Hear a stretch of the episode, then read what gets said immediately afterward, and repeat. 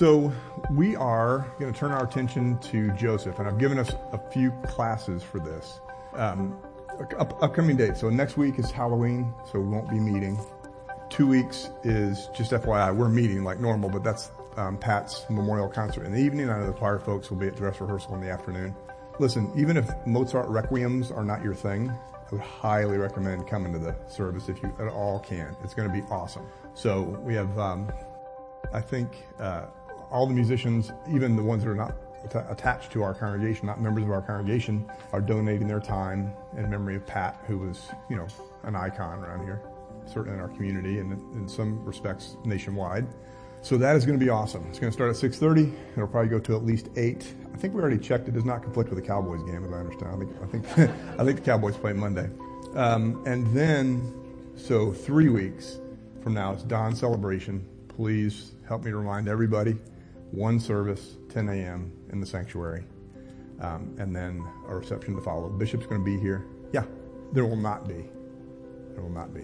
I'll have nursery for little, real littles, but okay. And then it's, you know, off to the races for the holidays, which is my favorite time of year. All right, Joseph. So are you guys pretty familiar with the Joseph cycle? I know, I mean, I think most of us know the basics of the story. Starts in thirty-seven. And um, here's, historically, there are a couple things that we need to keep in mind here. If you read it in preparation for today, and if you haven't, I would recommend it. I would rec- recommend reading the whole thing on your own. You'll see that there are a couple of stories that are like, where'd that come from? It's like Monty Python. And now for something completely different. The the Judah and Tamar thing. Total, total diversion from the story.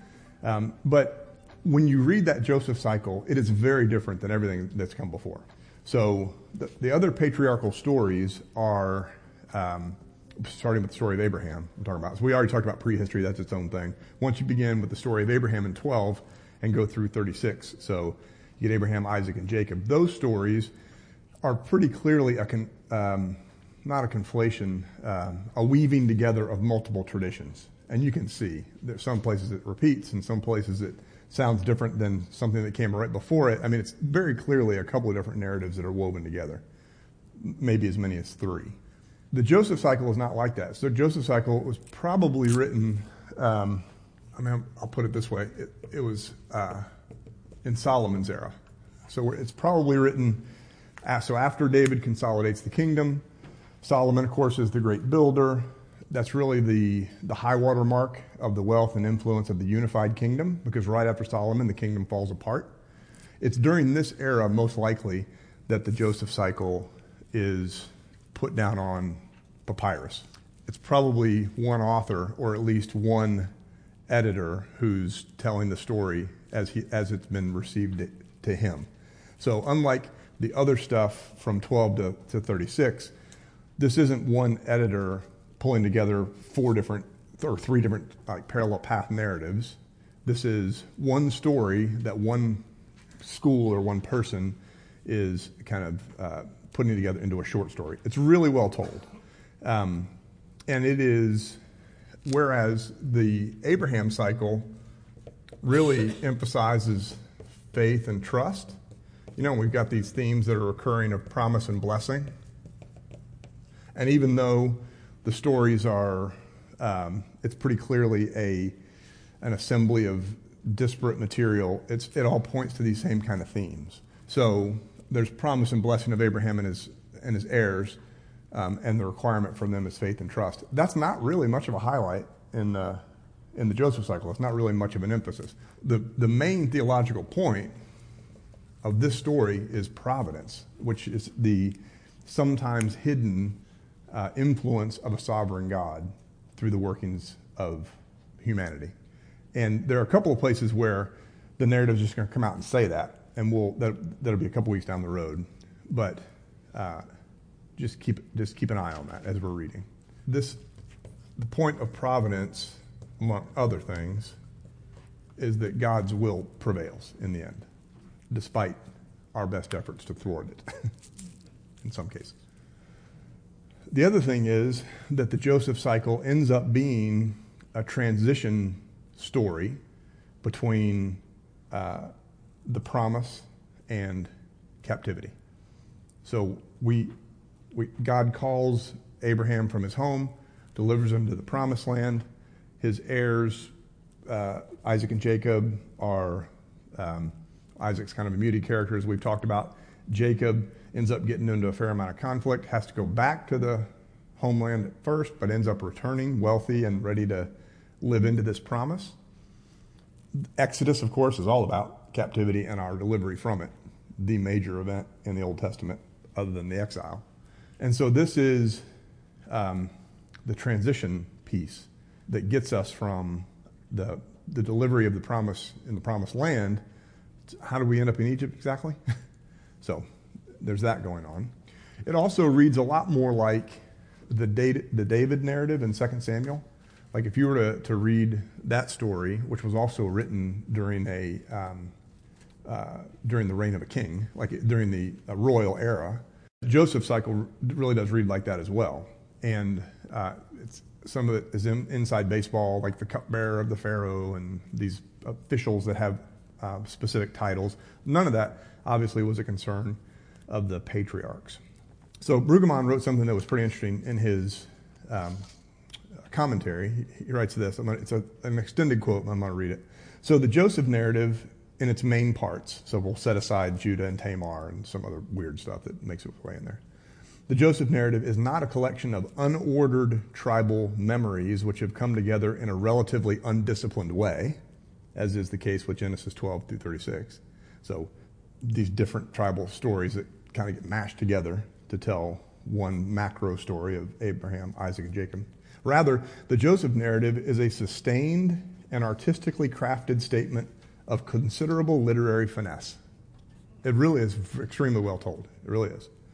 The shaper of this narrative is not simply an arranger of old traditions, but a genuine creator who fashions a new statement with a programmatic theological intent. So this is one author making a theological point that has everything to do with providence. Now, um, I don't want us to get too bogged down in did the story actually happen exactly the way it's told? I mean, it doesn't really matter, really. Probably, in some form or fashion, Joseph ends up being a favored son in Egypt through providence. Um, but ultimately, the point that's being made here is the theological one. Not in a dissimilar way to the, the earlier stuff in the in the prehistory, where the theological point is much more important than the details of, you know, how tall was the Tower of Babel? I don't know. What color were Adam's and, Adam and Eve's eyes? I don't know. Not the point. The The difference is Joseph was a historical character, and everything from Abraham on is, I mean, this is historical material, but it's still being shaped in a way to make theological points. And then if you want to write, if you guys are taking any notes, so the, the two passages, um, verse, sets of verses that really interpret the whole story, uh, and we'll get there in a couple weeks, forty-five, chapter forty-five, verses four to eight, and then chapter fifty, verses nineteen and twenty. God intended it for good. It's a famous, famous verse from Um, for, uh, chapter forty-five, verses four to eight. So these are the the, fr- the, um, the passages that really make the theological point, like kind of a little mini summary of the theological point he's trying to make. Yeah. Okay. Any questions about all that? Yeah, fifty, nineteen, and twenty. All righty. thirty-seven. Jacob settled in the land where his father had lived as an alien, the land of Canaan. This is the story of the family of Jacob. Joseph, being seventeen years old, was shepherding the flock with his brothers. He was a helper to the sons of Bilhah and Zilpah, his father's wives. And Joseph brought a bad report of them to their father. Now Israel loved Joseph more than any other of his children because he was the son of his old age. And he had made him a long robe with sleeves. This is the amazing Technicolor dreamcoat.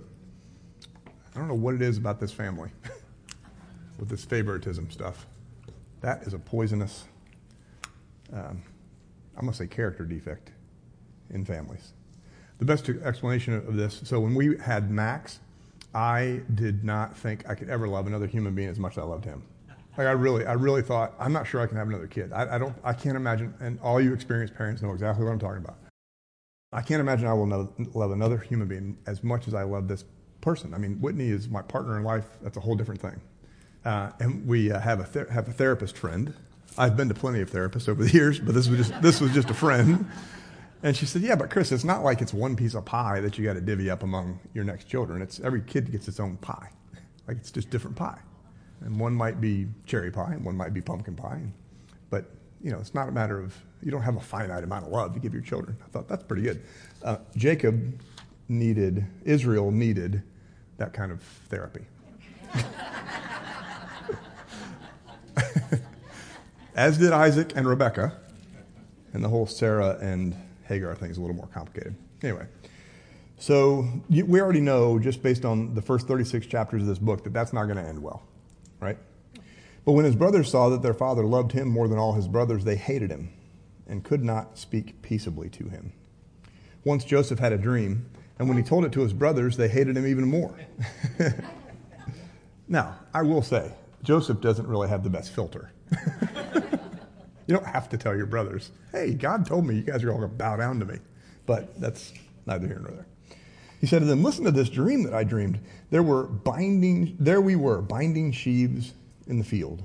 Suddenly my sheaf rose and stood upright. And then your sheaves gathered, gathered around it and bowed down to my sheaf. His brothers said to him, are you indeed to reign over us? Are you indeed to have dominion over us?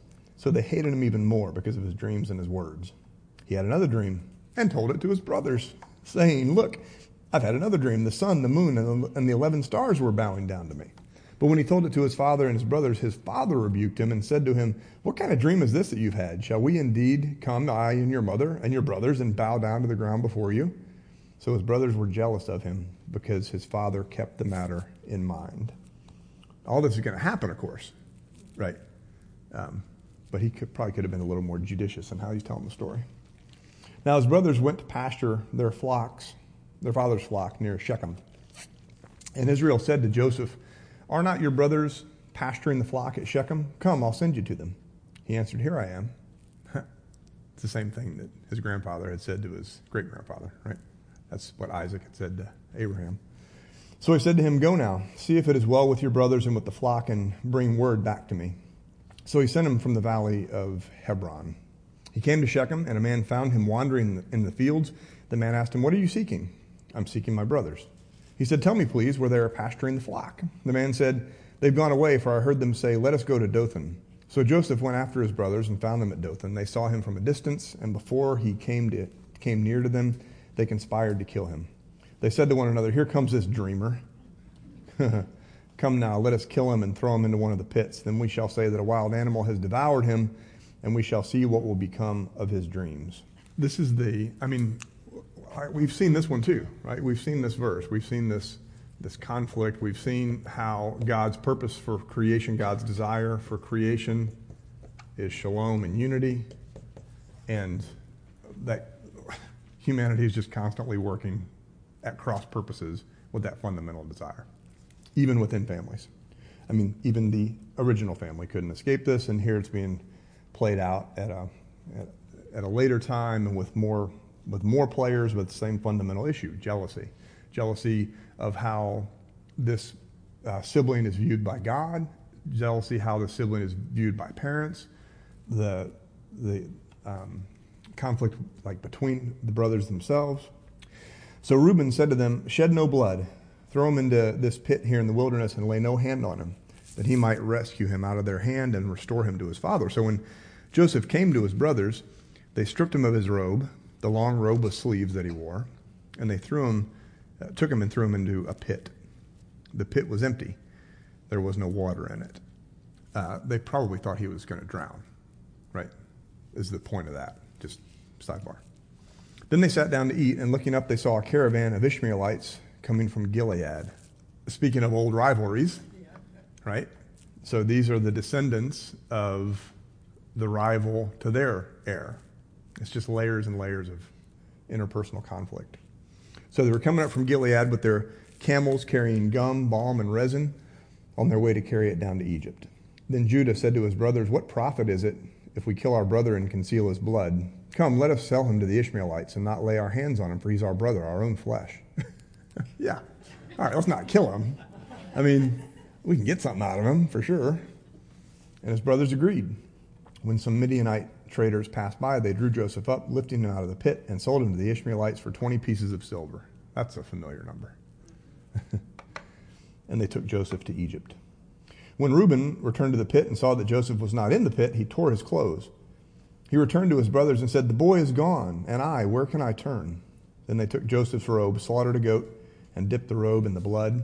They had the long robe with the sleeves taken to their father, and they said, "This we have found. See now whether it's your son's robe or not." He recognized it and said, "It is my son's robe. A wild animal has devoured him. Joseph is without doubt torn to pieces." Then Jacob tore his garments and put sackcloth on his loins and mourned for his son many days. All his sons and all his daughters sought to comfort him, but he refused to be comforted and said, "No, I shall go down to Sheol to my son, mourning." Thus his father bewailed him. Meanwhile, the Midianites had sold him in Egypt to Potiphar, one of the Pharaoh's officials, the captain of the guard. All right. It's a really nicely told story. And um, now this this is narrative has taken us into captivity, which is where we know the kind of formative drama of like the formation of the nation will happen. It's going to happen in Exodus. And there's going to be this offhand reference to Joseph um, in the, at the beginning of Exodus, or maybe it's at the end of Genesis. And all these years go by and Pharaoh forgets about Joseph. Um, but it It still does, even though it's a it's its own separate literary cycle, even though it's in a very different style, even though it was probably written much later than those those tribal stories that have been passed down. It still does contain the, the fundamental issues of, of human behavior and, and human conflict. So the Judah and Tamar thing, um, it's just weird, and uh, it does not do anything for this narrative. It's kind of uh, Judah's own. Um, well, stuff. I mean, if you read it, you know. So I, I actually don't want to read it because there's not, I mean, it's got, it's its own little story that, um, I mean, definitely can continue some themes about humanity's inability to act right. um, but, I mean, we know that that's true. And the, the broader story of Joseph's uh, narrative is, is more important, I think, for us. So let's keep going with thirty-nine. Unless somebody really wants to talk about Judah's weird relationship with Tamar. Thank you. Now Joseph was taken down to Egypt, and Potiphar, an officer of the Pharaoh, the captain of the guard, an Egyptian, bought him from the Ishmaelites who had brought him down there. The Lord was with Joseph. The Lord was with Joseph. So this is the, uh, we'll get this phrase a fair amount, the Lord was with. I mean, this shows up a lot in the Old Testament in general, but it, sh- it it implies God's favor, God's protection, God's guidance, and certainly uh, the hand of God, the will of God is going to work through this dreamer. The Lord was with Joseph, this is verse two, and he became a successful man. He was in the house of his Egyptian master. His master saw that the Lord was with him, and that the Lord caused all that he did to prosper in his hands. So Joseph found favor in his sight and attended him. He made him overseer of his house and put him in charge of all that he had. From the time that he made him overseer in his house and over all that he had, the Lord blessed the Egyptian's house for Joseph's sake. The blessing of the Lord was on all that he had, in house and field. So he left all that he had in Joseph's charge, and with him there he had no concern for anything but the food that he ate. Now Joseph was handsome and good-looking, and after a time his master's wife cast her eyes on Joseph and said, "Lie with me." But he refused and said to his master's wife, "Look, with me here, my master has no concern about anything in the house, and he's put everything that he has in my hand. He is not greater in this house than I am, nor has he kept back anything from me except yourself, because you are his wife. How then could I do this wickedness and sin against God?" And although she spoke to Joseph day after day, he would not consent to lie beside her or to be with her. One day, however, when he went into the house to do his work, and while no one else was in the house, she caught hold of his garment, saying, "Lie with me." But he left his garment in her hand and fled and ran outside. When she saw that he had left his garment in her hand and had fled outside, she called out to the members of her household and said to them, "See, my husband has brought among us a Hebrew to insult us. He came in to lie with me. And I cried out with a loud voice, and when he heard me raise my voice and cry out, he left his garment beside me and fled outside." Then she kept his garment by her until his master came home. And she told him the same story, saying, "The Hebrew servant whom you have brought among us came into me to insult me. But as soon as I raised my voice and cried out, he left his garment beside me and fled outside." when his master heard the words that his wife spoke to him, saying, "This is the way your servant treated me," he became enraged. And Joseph's master took him and put him into the prison, the place where the king's prisoners were confined. He remained there in prison, but the Lord was with Joseph, there it is again, and showed him steadfast love. He, came, he gave him favor in the sight of the chief jailer. The chief jailer committed to Joseph's care all the prisoners who were in the prison, and whatever was done there, he was the one who did it. The chief jailer paid no heed to anything that was in Joseph's care, because what? The Lord was with him. And whatever he did, the Lord made it prosper. Whatever he did, the Lord made it prosper. So providence is sometimes a tricky concept. And this is a really important distinction between uh, Calvinist and Methodist theology. So there's this concept... Sovereign, am I spelling that right? Sovereignty. I may not be spelling it. Sovereignty? The sovereignty of God. Like the, the uh, agency of God in the world. And the question is how, I'm going to I'm going to put verses, but I don't really mean that. I guess I mean kind of and. It's the relationship between sovereignty and free will. So for a Calvinist, um, in Calvinist theology, Baptist theology, non-denominational theology, um, this notion that God makes things happen is a, a direct theological tie to this idea of how the hand of God works in the world. For a Methodist, which is to say, and the, I'm going to put up two words here. Um, Methodist theology is what's called Arminian, and that's from a guy named uh, Jacob Arminius, not the country, Arminian, Armenia. So Arminian theology, and this truly is a versus Calvinist theology. Providence gets tricky because um, do we mean that God is making things happen, or do we mean that God is somehow at work in human action? So is God making me teach you right now these concepts, or is God, hopefully, by the power of the Holy Spirit, working through me to accomplish what God would desire that we all grow in our faith together? And it's this is not how many angels can dance on the head of a pin stuff, because it affects a lot of macro things in our in the way we look at, our, at God's relationship to the world. So anytime you hear somebody in popular theology or kind of pop culture or whatever say that God had a plan, I agree with that. God does have a plan. uh, God's plan is for shalom and unity. That's God's plan. God's plan is that we're all in a relationship with God, and as a Christian, I believe, through Christ. Um, but I also firmly, as an Arminian, as a Methodist, because uh, Wesley really uh, was influenced significantly by Jacob Arminius. As a Wesleyan, I believe firmly in free will. And so does God make things happen? Some a kid dies in a car accident. God has a plan. Okay, what do we mean by that? God needed one more angel in heaven. Okay, what what exactly are we saying there? Are we saying that God caused that tragedy? I mean, some theology would absolutely say that. That that we that God causes things to happen that we just don't understand right now. Um, yeah, how? Um,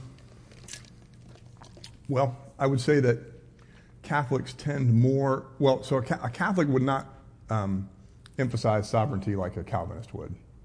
A Catholic would talk more in terms of our kind of participation with God. Very similar to Wesley.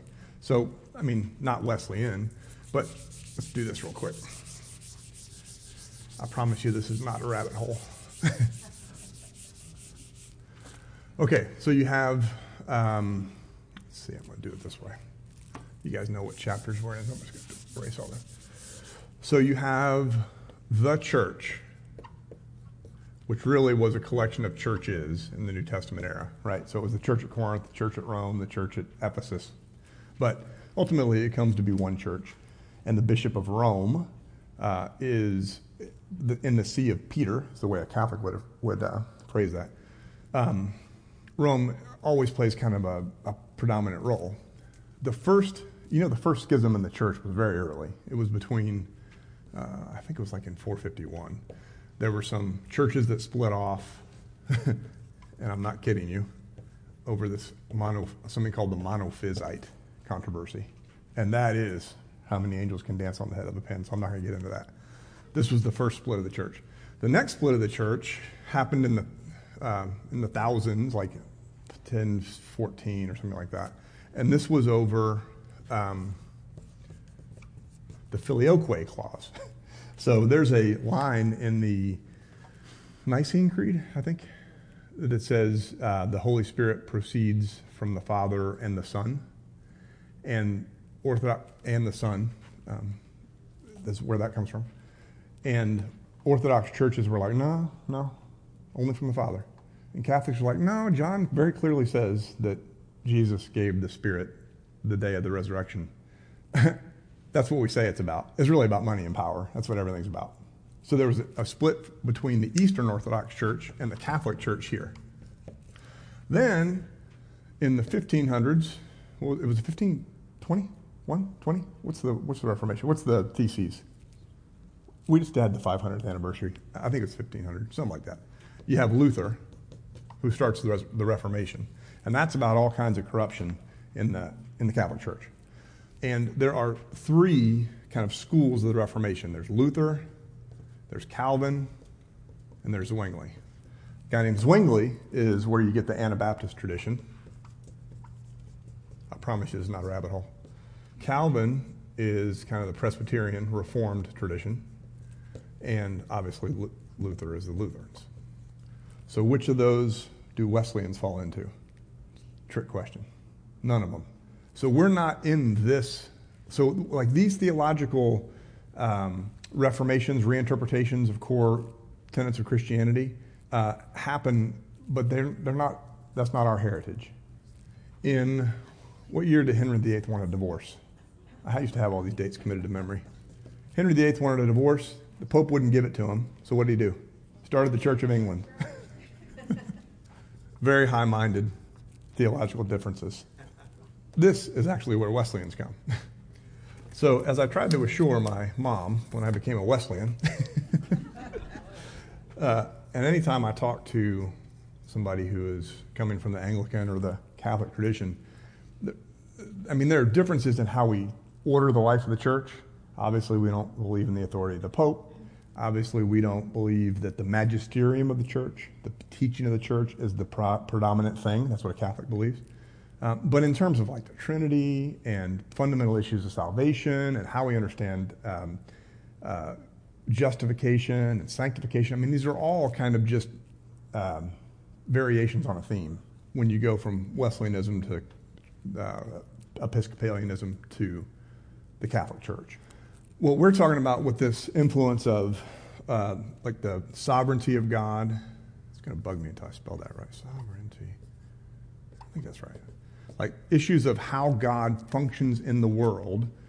This is a question for this part of the Reformation. Like we're we're pretty close to Lutherans on a lot of things. We have some fundamental disagreements with anybody who's in that Calvinist, Anabaptist strain of theology. Are y'all entirely bored? That's it. Okay. Are you with me? So, you, I mean, you're probably too nice to tell me even if you were bored. So, okay. So for Calvin, the fundamental organizing principle of Christian theology is something called TULIP. Have you, have you heard of this? So, so think now of your, I mean, definitely your Baptist friends, definitely your non-denominational friends, Presbyterian friends, they're all coming at it from this perspective. I'm not judging this perspective, but I am drawing a distinction between the way we think about it and the way they think about it. So the first idea, the first notion is total depravity, that we are entirely corrupt and with no real good in us at all. Wesley kind of bought that. Wesley was pretty pessimistic about human nature, except he believed in something called prevenient grace. And for Wesley, prevenient grace helped us overcome our total depravity, and empowered us to make a choice. We'll call, I'll come back to that. Um, gosh, I hadn't planned on talking about this. Uh, unconditional election is the U, which means if you're chosen, you're chosen. There's nothing you can do about it. Does that sound like what Methodists believe? Uh-uh. There's something called the limited atonement, which means that if you're not in this group, you're out of luck. Definitely not what Methodists believe. Um, let's see, oh my gosh, limited atonement, uh, I, I, I. Um, I'll come back to I. The P is perseverance of the saints. The colloquial version of this, and I promise you you've heard it, is once saved, always saved. That once you, if you are in this, if you are part of the people blessed with limited atonement, and you are one of the ones that are unconditionally, unconditionally elected, there's nothing you can do to lose it. Methodists do not believe in once saved, always saved. We don't. Because we believe very strongly in free will. So if if God is truly sovereign, and God has a plan, and God causes everything to happen in life, including the salvation of certain parts of humanity, then, I mean, all we do is kind of participate in it. But that's not where Wesleyans are. The eye's going to bug me till I think of it. But those, those three are, make the point. So you can see that on the subject of providence, how God, how the hand of God, how the will of God prevails in the world, it's kind of a complicated relationship between our free will and participating with that and God actually acting as kind of puppet master in the world. So what we're going to see in the story of Joseph, I mean, Joseph is faithful, and Joseph has integrity, and Joseph is a, is uh, an heir of the promise, but Joseph also acts on his own. And yes, the Lord is with him, but the Lord is able to ultimately save God's people through the faithfulness of uh, irresistible grace. Yeah, yes, thank you. Yes, I was going to do that. Thank you for doing that, Lorraine. Irresistible grace. Do, do Wesleyans believe in irresistible grace? We do not. We believe it's, we believe we can say no to God. Like that's how that's how firmly we believe in free will. Um, the, I mean, in the scripture this morning, the faithful young man walks away from Christ. He's free to do that. I mean, he's looking at Jesus and still walking away from him. That's, but we believe that that's possible. The relationship between these two concepts theologically is the core of the theological distinction between somebody who is an Anabaptist or a Calvinist or a neo-Calvinist and someone who is firmly Methodist. Now, what Wesley believed is in the fall, um, the Articles of Religion say, we believe that humanity is inclined, inclined to evil and to that perpetually. He's got a pretty negative view of human, uh, the human condition, which you don't have to read the paper very long to be on board with that. Uh, That's I got, the opinion section today. Yeah. I mean, so a guy named Reinhold Niebuhr said that the only empirically provable doctrine of the Christian faith is the doctrine of original sin. Just read the, read the newspaper. Pretty clear that we're pretty broken. But Wesley believed that there's something called prevenient grace, which is the grace that goes before, that restores our ability to choose the good. So that uh, it's not a limited atonement at all. It's open to everyone. Every human being can respond to God. That is a grace-based theology.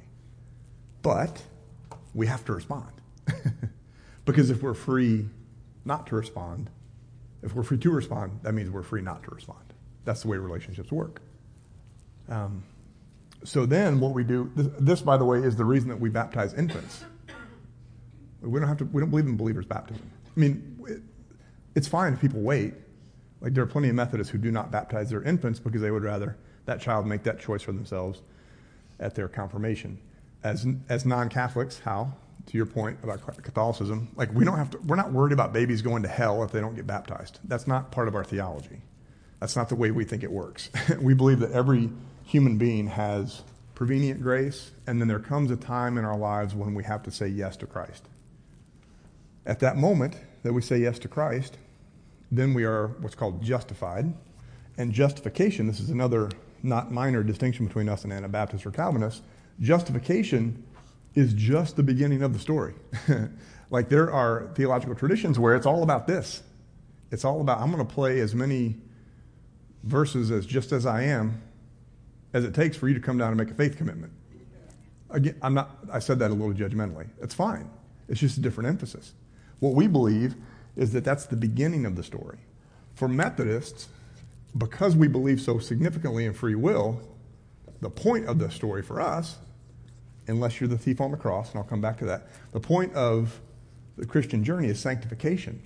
So in sanctification then, so we've placed our faith in Christ, and then we let ourselves be transformed by the power of the Holy Spirit working within us. And the Holy Spirit leads us to grow in our love for God and our fellow human beings.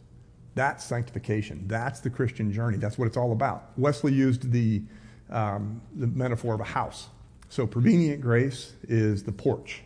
And you can think of God standing on the, Jesus standing on the porch. Softly and tenderly, Jesus is calling. Calling to you and to me. And he's inviting us into a relationship long before we know anything about Jesus. So for those of us that raise our kids in the church, this is when we take them to Sunday school, whether they want to go or not. You know, they might go for the donuts, but they might catch a little Jesus while they're in there eating their donuts. This is what leads somebody who is uh, an alcoholic or a drug addict to think, oh man, this is not the way God wants me to live. Maybe I need to get help from a twelve-step group or a church. That's prevenient grace. That's the porch of the house. And then when we say yes to Christ, when we say, yeah, I, I believe, I have faith in this Savior, then at that moment, in Christian theology and the Methodist understanding of it, there is a, a relative change. And it's this is legal legal uh, language, like it could be interpreted a little legalistically, but just the point is, before I was condemned and now I am not. It's a relative change. Nothing really changed in me other than my sentence, to use that kind of language. And that's the doorway of the house. Nobody hangs out in the doorway of the house. We don't count how many people walk in the door. I mean, we do, because we're Methodists. We count everything. We count who walks through the door. But that's, I mean, that's just the very beginning of the story. And then we explore the rest of the house, the, the rest of our lives. That's the journey of sanctification. So uh, then the question of providence in the story of Joseph, to come, come back full circle, uh, where then is God? How does the hand of God move us, woo us, call us? How does the will of God prevail in our lives? Well, I mean, in Methodist theology and um, circling all the way back to house question, Catholics would say the same thing. It's a matter of us using our free will to respond to Christ's invitation, God's invitation. Now, obviously, Joseph doesn't know anything about Jesus, but Joseph does know the God of Abraham, Isaac, and his dad. And the story is very clear that the Lord is with him. Mm-hmm. Mm-hmm. That's a really good question. So he had very specific dreams that came true. So what do we do with that? Okay, this is going to sound like I'm um, dodging that question, but I'm really not. So in classic kind of Orthodox Christian theology, and I'm absolutely Orthodox on this, we believe that God is omnipotent. We believe that God is omnipresent. And we believe that God is omniscient. The question is, this is, you know what that means, all-powerful, everywhere, all-knowing. So there are two different concepts of time in the Bible. One is kairos, and one is chronos, or chronos. This is the way we experience time. Earlier today, my son won the semis. Next week, he's going to the finals. Um, you know, we we only understand time in a linear fashion. But an omniscient God knows the end. It's not that God, like if God knows that I'm going to live to be one hundred, it's not that when my time is up, God zaps me and brings me home. We use that kind of language. Not we don't say zap, but called me home, brought me home. I mean, but God knows the reality that's going to happen. And so I, I think from a kind of Arminian, Wesleyan interpretation of this particular story, we would say, well, God gave him that dream because God knew it was going to happen, but that's not that's not because he's making it happen. Someone who is not in a different, you know, I mean, you can interpret it the other way, right? I mean, you could faithfully say, well, no, clearly God said what was going to happen and it happened because God caused it. That that word actually comes from my favorite passage of the New Testament, Romans eight, which is very problematic. So I just usually go when I'm reading it. That's kind of skip over it. Um, yeah, it's a good question. But you, then you get into some other, how many angels can dance on the head of a pin? So does it, does predestination mean that we're all predestined because God knows that we're followers of Jesus, and sometimes we're going to do it better than other times, but ultimately our salvation is assured because we have our faith in Christ? Yeah, I mean, I think that's a pretty safe argument. Does it mean that God picked me to be saved and regardless of what I do, I'm going to be saved. I don't think that's the way it works. But God certainly knows my um, destiny. And I know sometimes this are kind of mind-bendy, like technicality questions, but it really does affect how you, um, like you, like this piece you got to get right or clear, right or wrong, we'll find out when we get to heaven. Get clear, because it affects how you interpret everything else. This question of God's sovereignty versus free will is a major one. Um, the emphasis on justification versus sanctification is a, another major one.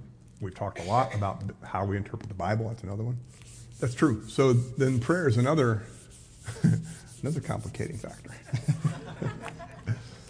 So I ask, I get.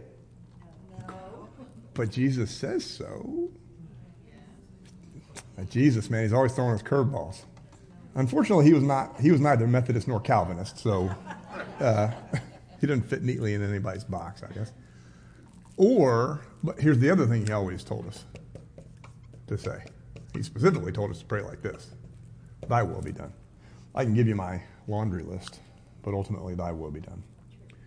And I am crystal clear, as many times as I've read this thing, that human beings absolutely can change God's mind. Right? There's no doubt about that. It's truly a relationship. I mean, this is truly, um, we've seen it in Genesis. Um, so I think uh, it's a good one. the, the, problem here, the problem with prayer, here's the problem with prayer, is I really want my little kid with cancer to be cured. And my little kid with cancer doesn't get cured. And there are plenty of really terrible theologies that would tell, because I've heard it, or heard people recovering from it, that would tell that family they didn't have enough faith. Like, that's where, like, getting straight in our theology is so super important. God does not kill kids with cancer. That's not the way God works in the world. Um, and then just on that particular thing, those are two different words. A cure means I get well in this life. I'm healed means I'm good in this life or the one to come. And Um, you know, I just feel like there's a great, uh, Anne Lamott is very irreverent. People are hot and cold on Anne Lamott, but she said the opposite of um, faith is not doubt. The opposite of faith is certainty. And I think that's pretty good. Like, I, so when we think about, when we're talking about how Methodists interpret um, theology and scripture, uh, it is always good to, to be clear about what we how we interpret it, and be clear about how we make sense of these texts, trust in the Holy Spirit's guiding us, but also having a fair amount of humility about that. I mean, Calvin could have been right. I'll buy him a cup of coffee in heaven if he is. I'm sure Wesley was not happy. If, if Calvin was right, when Wesley got to heaven, he was going to be super annoyed about that. Because, you know, uh, the other thing is Wesley was two hundred years after the Reformation. So he was not contemporaries with these guys. So he's having a cross-century uh, argument with them. All right, we've got five more minutes. I, I, inten- I intentionally left three weeks for Joseph because I and a week for Raphael. We got plenty of time in the schedule. We got, you know, we're doing fine on this because I figured some stuff like this would come up at some point. And this is a logical place to be talking about these. So I don't, I don't think we're gonna get into forty because now we're getting into the dreams and the prisoners and um, any other thoughts or questions or so. Okay, so next week. I am going to be in Sunday on Sunday. I'm going to be it's going to Halloween, and I'm not sure the last time Halloween was on a Sunday. So we're going to be talking about fear and why we don't need to be afraid. So that that should be fun. Um, pumpkins are out there. Pumpkin patch is going gangbusters. You know that supports our youth ministry. We have a lot of volunteers that help, um, but ultimately it funds the, the youth ministries of the church. So um, they did. Honda Honda partnered with us. They're a good partner. Really good. So. I'm going to close this with a prayer and uh, call it a day. Gracious God, we are thankful for the big questions, and we're thankful for the freedom to ask the big questions and for the the passion we get to show in responding to them. Uh, the bottom line is we know that you, the Lord, are with us as well in a very real way all throughout our lives. That's the promise of the Messiah, uh, whose birth we will celebrate soon enough. So we pray that as we leave this place, as we go back out into the world, uh, that we might live into our church's mission statement of uh, loving God, serving others, and transforming lives, and that we might preach the gospel at all times and, when necessary, use words. In Jesus' name we pray. Amen. Thanks, y'all.